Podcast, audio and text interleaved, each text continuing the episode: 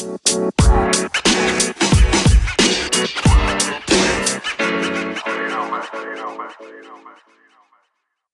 morning, afternoon, or evening, wherever you are in the world. Welcome to DBN News for 2 11 2019.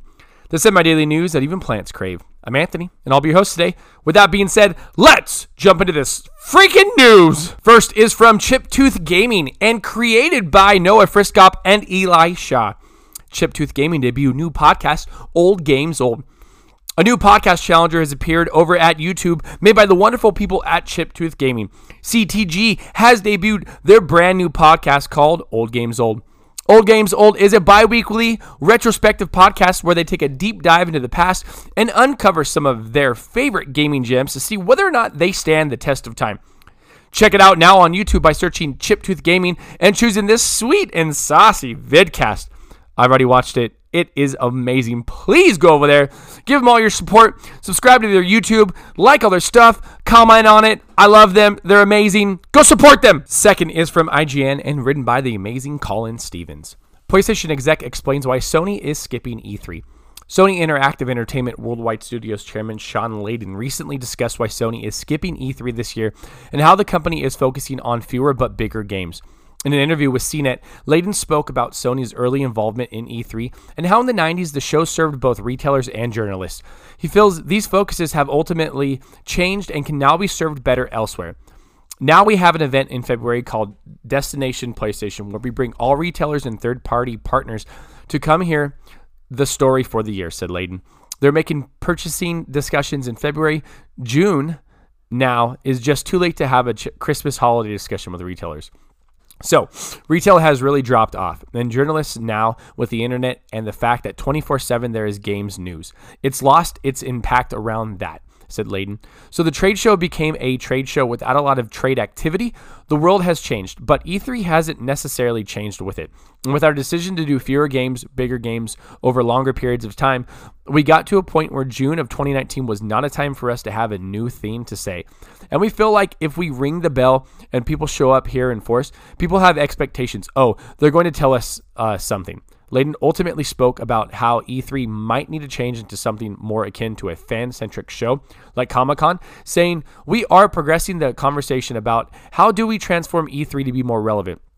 Can E3 transition more into a fan festival of gaming where we don't gather there to drop the new bomb? Can't it just be a celebration of games and have panels where we bring game developers closer to fans? Layden also discussed how Sony's current developers are focusing on fewer but bigger projects. I think we've done a lot over the last three or four years to get us to a place right now where we're building fewer games per year than ever before. But we're spending more time, more energy, certainly more money on making them, said Layden. So we're striking on all the beats that we want to, and we're getting both critical and commercial acclaim. In conjunction with its current studios, Layden spoke of how Sony looks at acquiring new potential studios. Let's see now that we might add to our arsenal. I've looked at some opportunities in the past. It's an opportunity to look for the ones that are the best cultural fit. We're always exploring opportunities. If we found a partner or a team or a game that we felt was particularly meaningful and interesting in a service area, we will look to bring that in. We're always open to that kind of experience. Layden also discussed how Sony isn't chasing the battle royale trend, saying, I don't want to get into me too. I think the world's got the battle royale it needs right now. Last year, Sony announced it would be skipping E3 2019 and would instead be exploring new and familiar ways to engage our community in 2019. Shawn Layden really breaking it down for why Sony is not going to be at E3. Really awesome. Really just like a behind the scenes look at it. So cool. Thanks, Shawn. and thanks, Sony. Next up, it's an ad roll for Anchor. Enjoy, do it, live it, love it. I don't know what any of that means, but enjoy this ad. Third is from IGN and written by the wonderful Adam Bankhurst. Activision Blizzard reportedly planning massive layoffs. Activision Blizzard is reportedly planning on announcing job cuts that could number in the hundreds, following slowing sales for the company responsible for such titles as Call of Duty and Overwatch. As reported by Bloomberg, the announcement of these layoffs could arrive as early as Tuesday and are part of a restructuring aimed at centralizing functions and boosting profit. What a mouthful that was. Activision Blizzard's shares dropped around 2.5% on Friday and is furthering the story that, that was acknowledged on a November conference call that some key titles such as Overwatch and Hearthstone were seeing flat or declining numbers of users. Additionally, after Destiny 2, Forsaken didn't perform as well as the company wanted. It split with developer Bungie and the Destiny IP, which could reduce annual revenue by as much as 400 million. Kotaku's Jason Schreier has also reported that these layoffs are expected to be primarily in non game development departments such as publishing, marketing, and sales. Schreier also comments that these layoffs may mostly occur within Blizzard, shifting some of the roles to Activision proper, further reducing Blizzard's uh, autonomy. Even though Call of Duty Black Ops 4 was one of the best selling games in 2018, last year also brought some controversial news, including the announcement and reaction of the mobile title Diablo Immortal and the departure of some top level executives. Activision Blizzard is hardly the only company dealing with certain troubles, as EA recently had a tough financial quarter of its own and is hoping Apex Legends and Anthem will help in the future. Man, remember when Blizzard was on top? Whew. Those were good days. Last is from GameSpot and written by Eddie Makuch. Paladins dev talks benefits of crossplay, calls on Sony to stop playing favorites. One of the most buzz about topics in games in recent years has been and continues to be crossplay. Now, one prominent developer has spoken up to talk about the benefits of allowing players on competing systems to play together. Stu Chisholm, the CEO of Smite and Paladins developer Hi-Rez, outlined some of the benefits of crossplay in a post on Twitter. For Paladins, which supports crossplay between Xbox One and Nintendo Switch, Chisholm said overall match quality is improved thanks to crossplay.